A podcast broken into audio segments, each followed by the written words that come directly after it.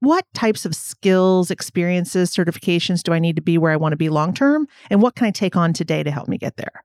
So for example, you want to be a manager and you're an individual contributor, raise your hand to take on project leadership. You don't have to manage people right away. Show that you can lead even when you don't have direct authority. That will encourage people to look at you differently.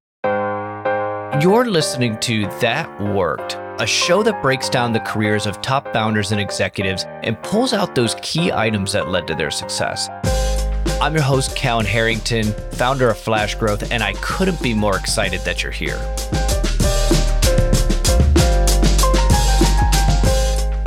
Welcome back, everyone, to another episode of That Worked. This week's guest, we're joined by Shelly Stotzer.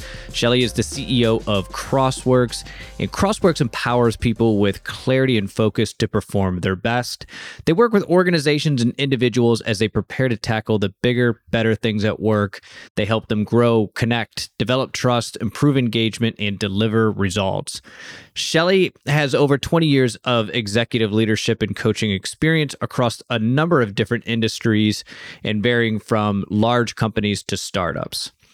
I'm very excited for this one. Shelly's a personal mentor of mine and someone that I personally give a lot of credit for helping me to find the path that I'm on today. There was a point in my career where I really just kept taking the next best opportunity. And I was seeing success, but the reality was I was not happy with what I was doing. And I, not to say I didn't enjoy the work on a day-to-day basis, but it wasn't giving me that fulfillment, that excitement that I was really looking for. And she really challenged me with a question that seems incredibly simple, but really just stopped me and said, "What do you want?" And the reality is I had never asked that before. I had largely taken the advice of people that I thought were very successful and were very successful and followed along the career path that they had suggested for me. And by working through this process of what I really want, for me, it was a lot of self-reflection. Shelly provided a number of different exercises, and I did a ton of journaling to kind of come out at the other end of that and say, okay, this is more what I want to do. This may not be the norm, and that's okay. And I just couldn't be more grateful and happy that I made that decision. And in this episode in particular, she gave a ton of great career advice. We talk about, similar to what I just mentioned, you know, taking control of your own career path, the challenges of moving up within an organization. And one of my favorite parts is we hit on the topic of imposter syndrome.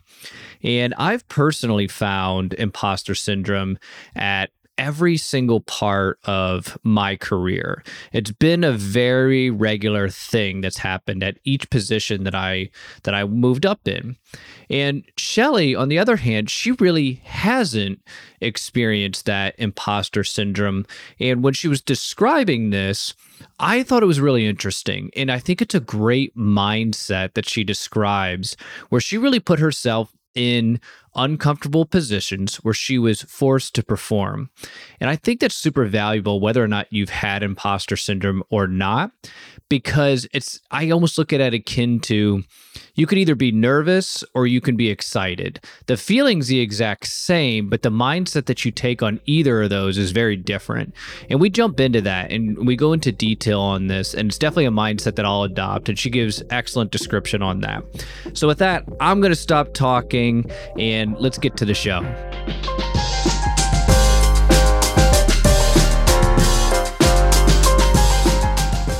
Shelly, welcome to the show. Thanks for having me out, Callan.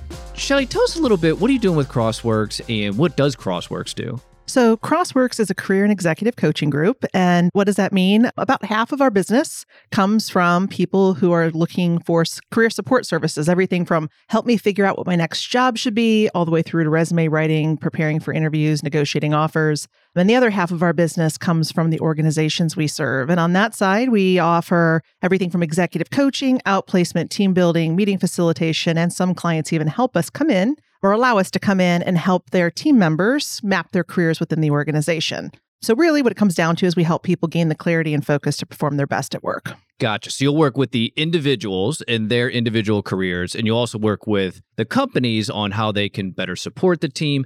But you brought up a really interesting one, and I think that, I mean, I could tell you this was probably one of the more important things that I was able to institute, and I'm super curious to actually even dive right into this, is do you find that a lot of people are afraid to do that, to map their careers within an organization in fear that they're going to leave?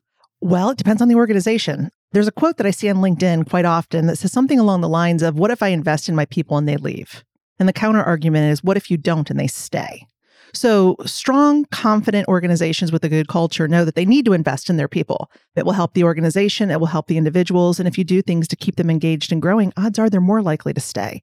There are organizations that are fearful that if they invest in their people in that way, they could leave. But I wouldn't say that is the norm, at least in terms of the groups that we work with. I found that to be one hundred percent the case. And, you know, one of my big models was always, you're going to probably be here for a couple years, and then we're going to develop you along the way. We're going to develop you to your next part of your career. Now, as in a startup, we didn't always have those positions. So my philosophy was, when you're ready to take that next step, if we can't do that for you, you need to go. That's right. And that was the biggest recruiting thing that I had, period. And people were like, go there first and then go figure it out. But you know what ended up happening? Few people ever left. Do you find that to be the case? That is the usually the case, yes. The reason they're investing in you is because they want to see you grow and they want the organization to grow. And as the organization grows, there are more opportunities.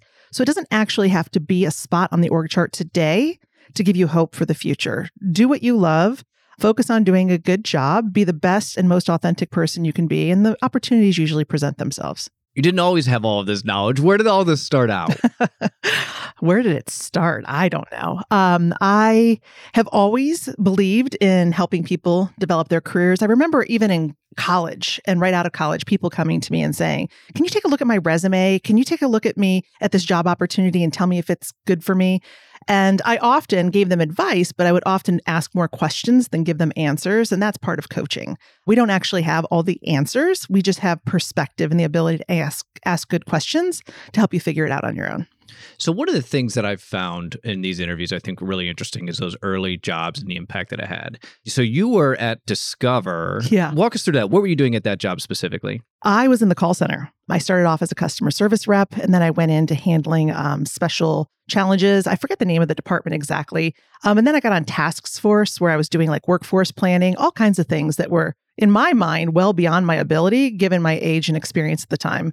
I was just handed opportunities that I didn't expect there. I worked crazy hours because I was also going to college. I was also an R A. I was also working at a pizza shop. But yes, Discover was a great learning experience for me.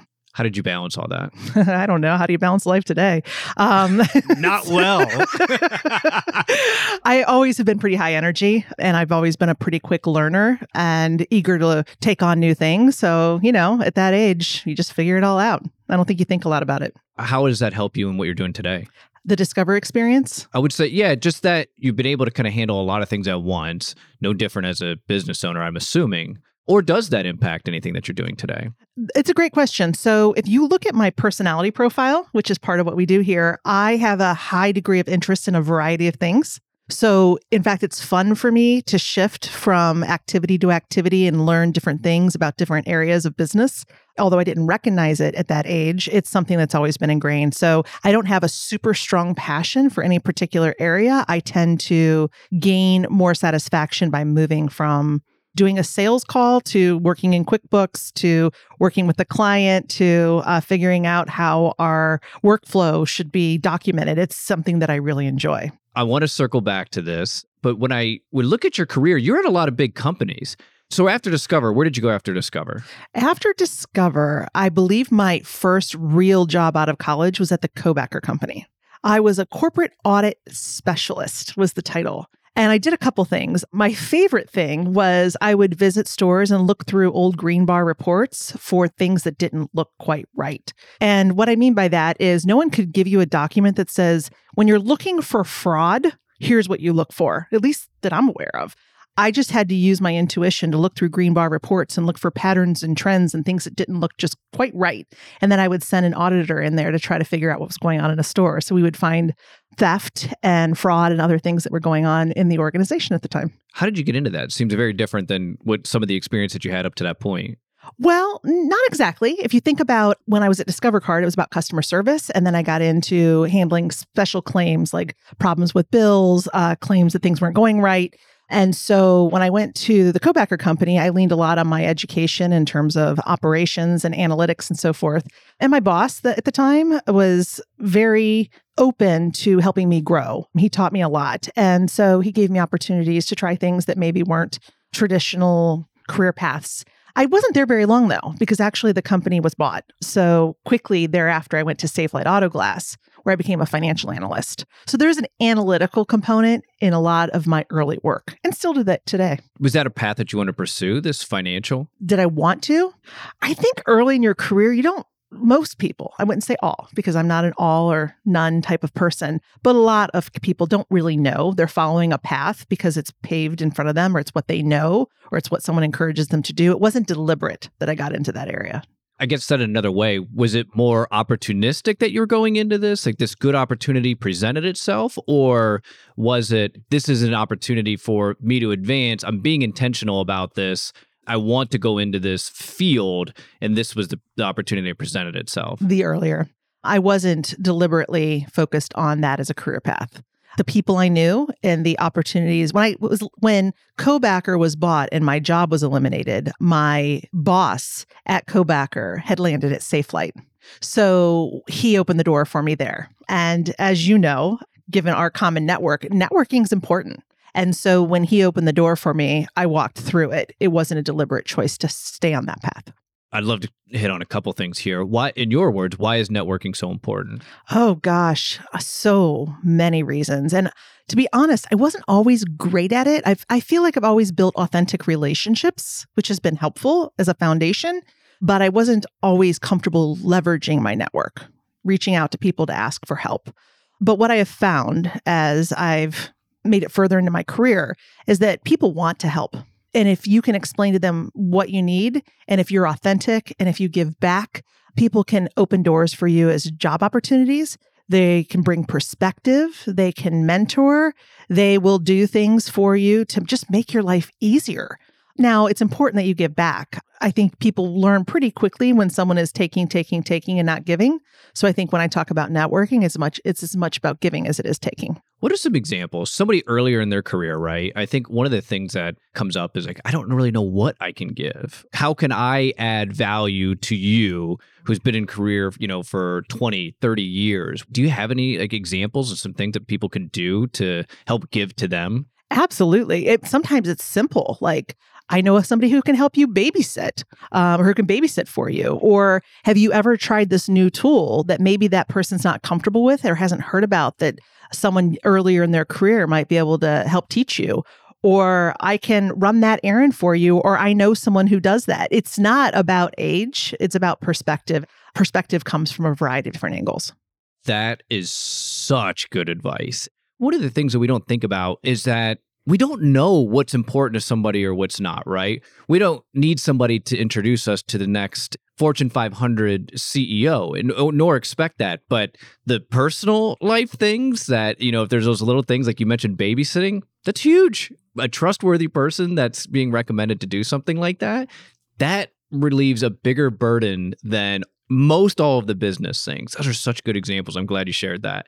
It comes down to getting to know someone authentically. Like I've used the word authentic a few times already. I recognize that. But I've found also, as I've grown in my career, that the more you understand yourself and the more authentic you can be with that person and let them be authentic too, you can figure out those real connections. What's authenticity to you? It is understanding yourself and being yourself.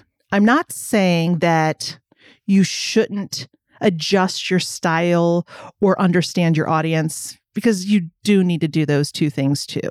But you should always stay at your core who you are and look for opportunities to leverage that.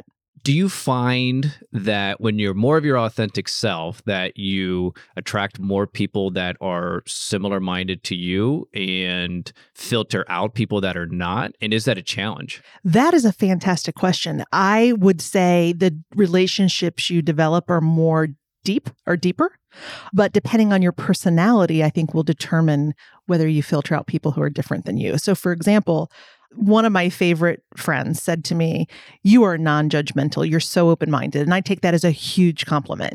And so I attract people who are also open-minded and non-judgmental. And with that, you can have conversations that are very open, where you can learn different things, even if they think very differently than you. Yeah. How valuable, do you place a value on having people around you that think differently? Absolutely. In fact, I remember, uh, I don't know, maybe fifteen years ago, I did a workshop with my team at Highlights for Children. I, at the time, brought in a, a video about Google and how when you search on Google, what you click on is going to determine the results that come up next time you search on Google. So if you constantly are looking for data and information that reinforces what you already believe, your bubble is going to get tighter and tighter and tighter and tighter. And I think you have to be very careful of that. Yeah. Confirmation bias. It can creep in at almost any point.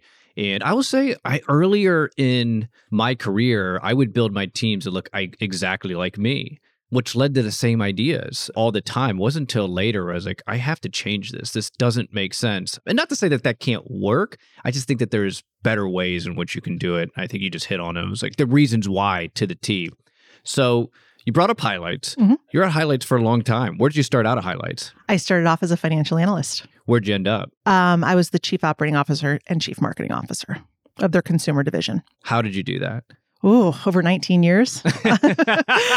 A lot of hard work, a lot of curiosity, a lot of willing to take on projects that were maybe outside my comfort zone, building trust and respect from the team, living their values, which, by the way, you can build a team with very different styles and beliefs as long as you're grounded in common mission, vision, purpose, and values. That's a little old school in terms of language, but we find that to be true over and over again. How do you do that?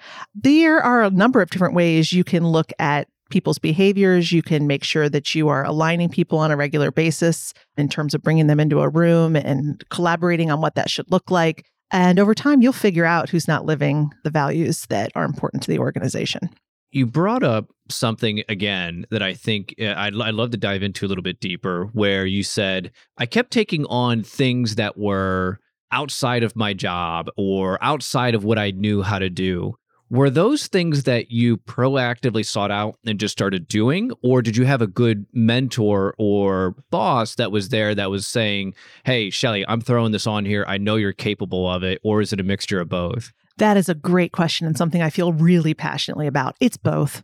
You know, one side of that, one of those parties could be a little more active than the other in certain situations. But more often than not, what I see is when people are really growing in an organization, it's because both they have taken on the risk of saying, this is what I love, raising their hand, taking things on, and having someone in the organization who supports them through that, is willing to give them the chance, have their back, give them the tools, and invest in them. How does somebody that's in the role that wants to advance take on some of that on their own? How do they take a little bit more control over that as opposed to waiting for somebody to kind of make that happen for them? The first thing I ask people is why? Why do you want that job? And I think that's important. Is it about title? Is it about money? Is it because you're curious and interested in that work? And I think that matters. And I think you need to be honest with yourself about what you're trying to do. Because once you understand what you're trying to do or why you're tr- actually, once you understand why you want to do it, the how could vary. So what project do you want to take on and why? We encourage people to step back and say, where do I want to be in five years? Where do I want to be in three years? Where do I want to be in one year? And what types of skills, experiences, certifications do I need to be where I want to be long-term? And what can I take on today to help me get there? So for example, you want to be a manager and you're an individual contributor, raise your hand to take on project leadership. You don't have to manage people right away. Show that you can lead even when you don't have direct authority. That will encourage people to look at you differently. Or let's say you want to be in a clinical job that you don't have the certification for. Raise your hand, put it in your annual goals to say, I'd love to go to school or go through the certification process to get this, and see if they support you. There are lots of ways to demonstrate your commitment to the next level without sitting back and waiting for someone to tell you what to do. That project leader, I've never heard that. That is such a good idea, because it is, it's tough. A lot of people, you can't just say, hey, give me a couple direct reports, um, but you can lead a project to demonstrate your ability to listen, understand, organize, which are all going to be key traits of a leader. On the flip side of this, as a leader, how do you help move somebody along and also make sure that that's the right fit to be moving that person along? So companies, usually leaders in companies, don't have a lot of time to sit down with one person and really understand them. typically what you see is in an organization, if you're working with the leader of sales, for example, and you have a salesperson, you're going to move them up the ranks in sales. Something that's a challenge is as a leader to say, where does this person really fit? And what are opportunities, not just within my group, because not everyone is actually best fit to move up within the category that they're in. So speaking to that, I started off in financial analysis, marketing analysis. I was decent at it. I moved up the ranks doing that, but that is not where my passions lie. I like helping people. I like solving problems. I'm more on the operational side and the leadership side than the analytical sitting behind a computer and working with number side. So I had to recognize that and reinvent myself. So your question goes back to what can the leader do? The leader needs to get to know that person or give them the tools to understand themselves so they don't become too narrow-minded in terms of what the next right move might be. It's not always directly up that line. It could be sideways, it could be down, it could be over. There are a lot of different ways that you can give people opportunities to grow and develop. So what were some of the challenges? You went all the way to the top, right? What were the biggest challenges and hurdles that you had to get over along the way from starting out as a financial analyst and then making it to C O O? So this is really common, not just in my experience, but in those that we coach. There are a few steps that I find are bigger hurdles than others. So for example, when you get promoted above your peers, that's one step because your peers you used to sit at the table with, how they see you, how you treat them, restructuring your relationship with them in a way that's healthy is important. So going from an individual contributor with your peers to being promoted above them can be one challenge. Um, another challenge is when you move up high enough in the organization where you can't be the expert in the areas that you lead anymore. So learning how to let go and delegate and not be the knowledge expert and empowering others is another really tough step. I remember saying to someone, now that I'm managing vice presidents over areas that they are way more expert than I am, I have to change the way I lead. What I bring to the table has to change. And so with each move in the leadership pipeline, you have to adjust how you spend your time, where you add value, how you lead. And not everyone's cut out to do that. Not everyone's cut out to be an entrepreneur. Not everyone's cut out to be a leader. And not everyone's cut out to go up the line. You can get more experiences and learn a lot by changing the complexity of your work, the volume of your work. There are other ways to also grow in your career. I think that's one I just want to underline, not to use the business cliche term, underline. But what you said in particular is I talk about this all the time, especially in sales. This is super common where people are like, well, if I want to grow, I have to go into leadership. Do you want to be in a leadership role? Well, no, but that's kind of the next stage of my career. If you're driven by money and autonomy, there is no position that's going to fit that better than being a top individual contributor. Not even close. Nobody. You make more than the C E O if you're the top individual contributor, and you're going to have more flexibility. Because I will tell you this, I don't, you know, people could say whatever they want, but if you're the top enterprise rep, you close one gigantic deal a year, you're not getting fired. I don't care what that quota is, um, unless you're just a horrible culture fit. But the reality is you just have flexibility in that, right? You've, you're going to take on the pressure and everything else that comes with it. But that's a great route. I think that's such a good point that you bring up. So you're at Highlights for nineteen years, moved up, went through all of these hurdles, which are significant hurdles to to get over. And some people want to do it. Some people don't. You left to the exact opposite. I mean, you know, so meaning like Highlights, over three hundred fifty employees, and then you bought Crossworks. What led to that decision? Actually, there's a step in between. I hired Crossworks when I decided to leave Highlights. I had been there nineteen years. I knew that it was time for me to move on, but I actually wasn't sure exactly what I wanted to do next. And I had such a broad set of experiences that people didn't know what to do with me. So I hired Crossworks to help me figure out what my career path was.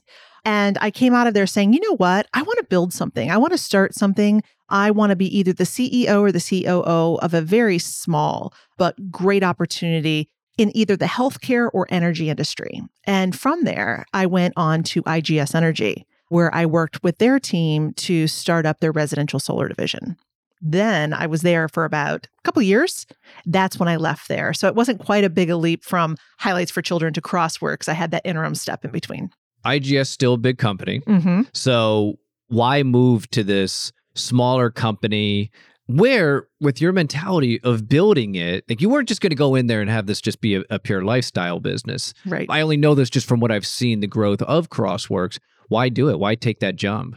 So to help tell that story, it's it's probably important to step back a little bit and say the culture, even though Highlights for Children and I G S are both privately owned, relatively large companies, the cultures were very, very different. And that's something we talk a lot about is it's not just what role you play, but it's the culture you work in, the person you report to.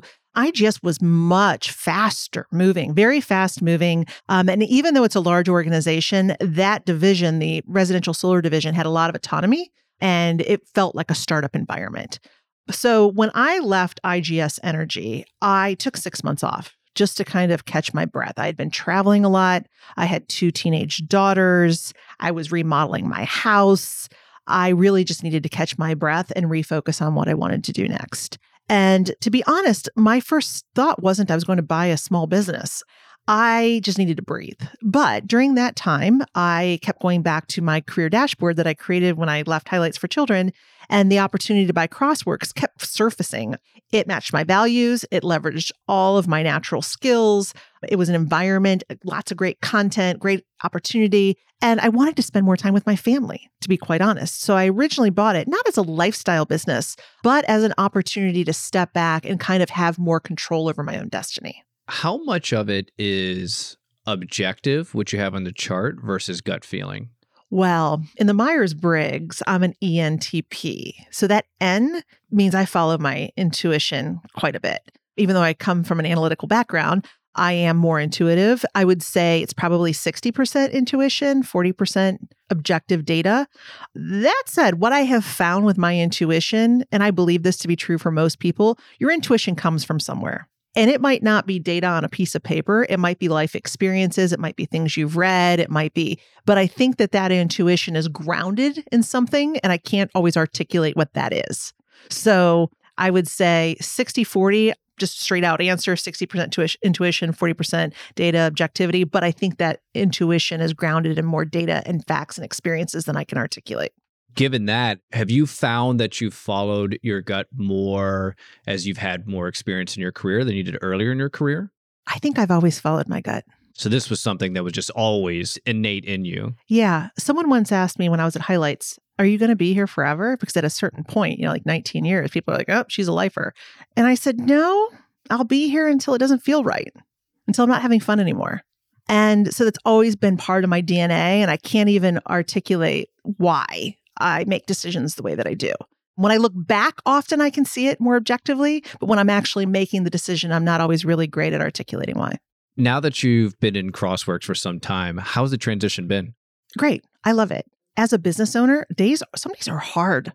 When a project doesn't come through or a system fails or there's change in the team, it's hard. So every day is not easy. But you know what? Every day wasn't easy when I was in corporate America either.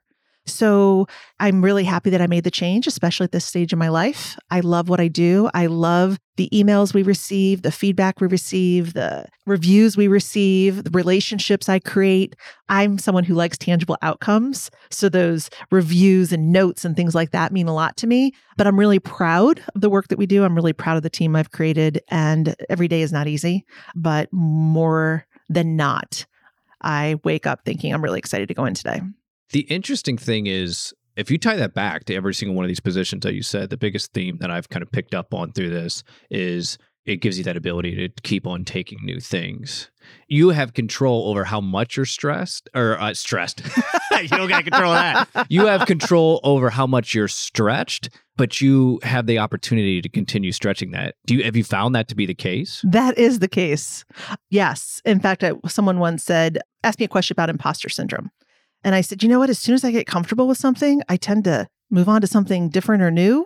So I feel like I almost always have a certain sense of, can I do this? How am I going to do this? What's the best way to do this? So I've always got that sense of curiosity and stretching myself. It's like I can't settle.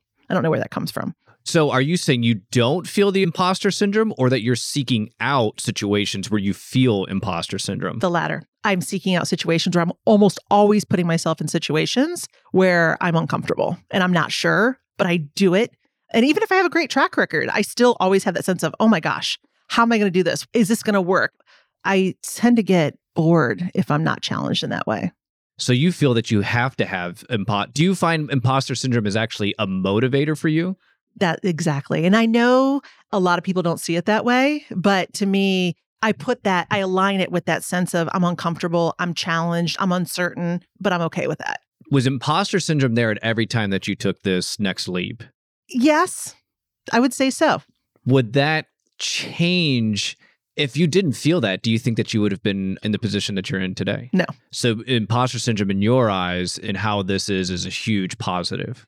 I'm tying imposter syndrome with the concept of being uncomfortable and stretched and doing something that's outside of your comfort zone. Yeah.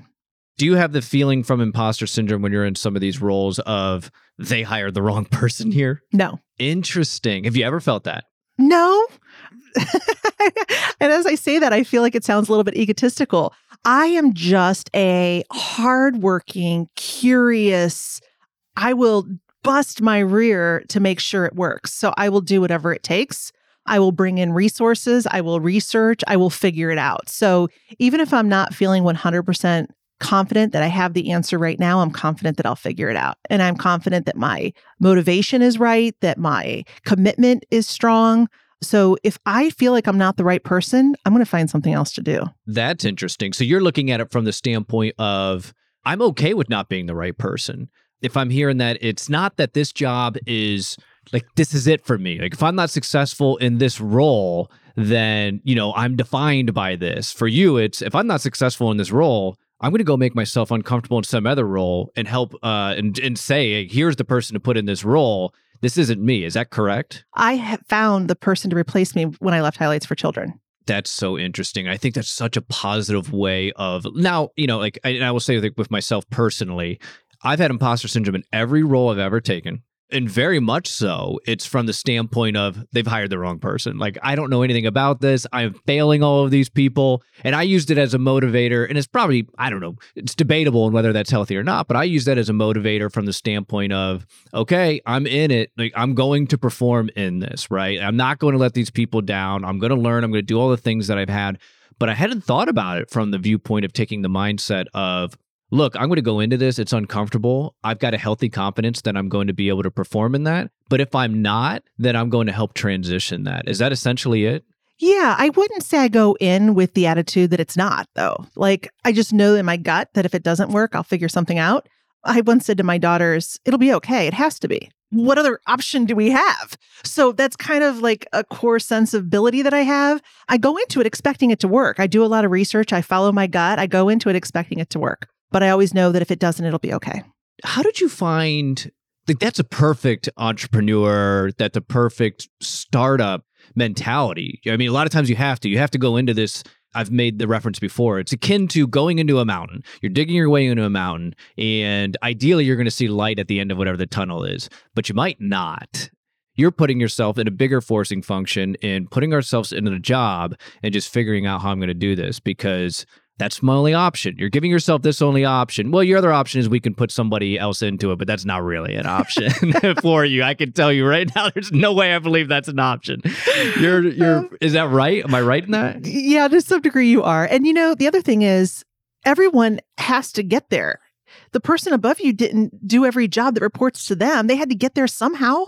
So, you know, it's just part of growth and learning and experience and everyone puts their pants on one leg at a time, right? Or whatever that saying is. Everyone I do two. Two legs at a time. No, sorry. Hold them up. Jump yep, in. No, I jump in every time.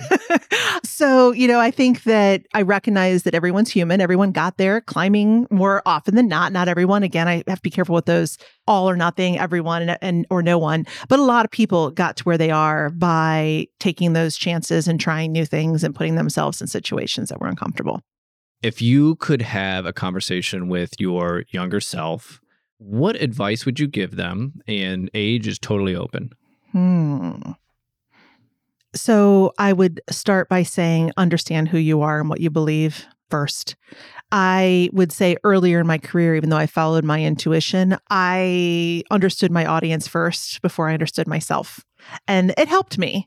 But I think I could have had the same result without swimming upstream as hard to get there if I would have understood myself better. So understand yourself, stay true to yourself, follow your gut. Anytime my gut says don't do it and I do, I regret it. Those are some things I would say to myself when I was younger, things I know now, but I didn't know then. Shelly, thanks for coming on the show. This has been a blast. Always enjoy spending time with you, Callan. I love it. I hope you enjoyed Shelly and I's conversation. I love the mindset of putting yourself in uncomfortable situations to stretch your skill set and rapidly learn. If you want to learn more about Shelly, you could find her on LinkedIn as well as crossworks dot com. That's C R O S W O R K S dot com. If you like this episode, you could find me on LinkedIn to let me know. And if you really want to support the show, a review on Apple Podcasts or Spotify is very much appreciated. Thanks for listening today, and see you next week.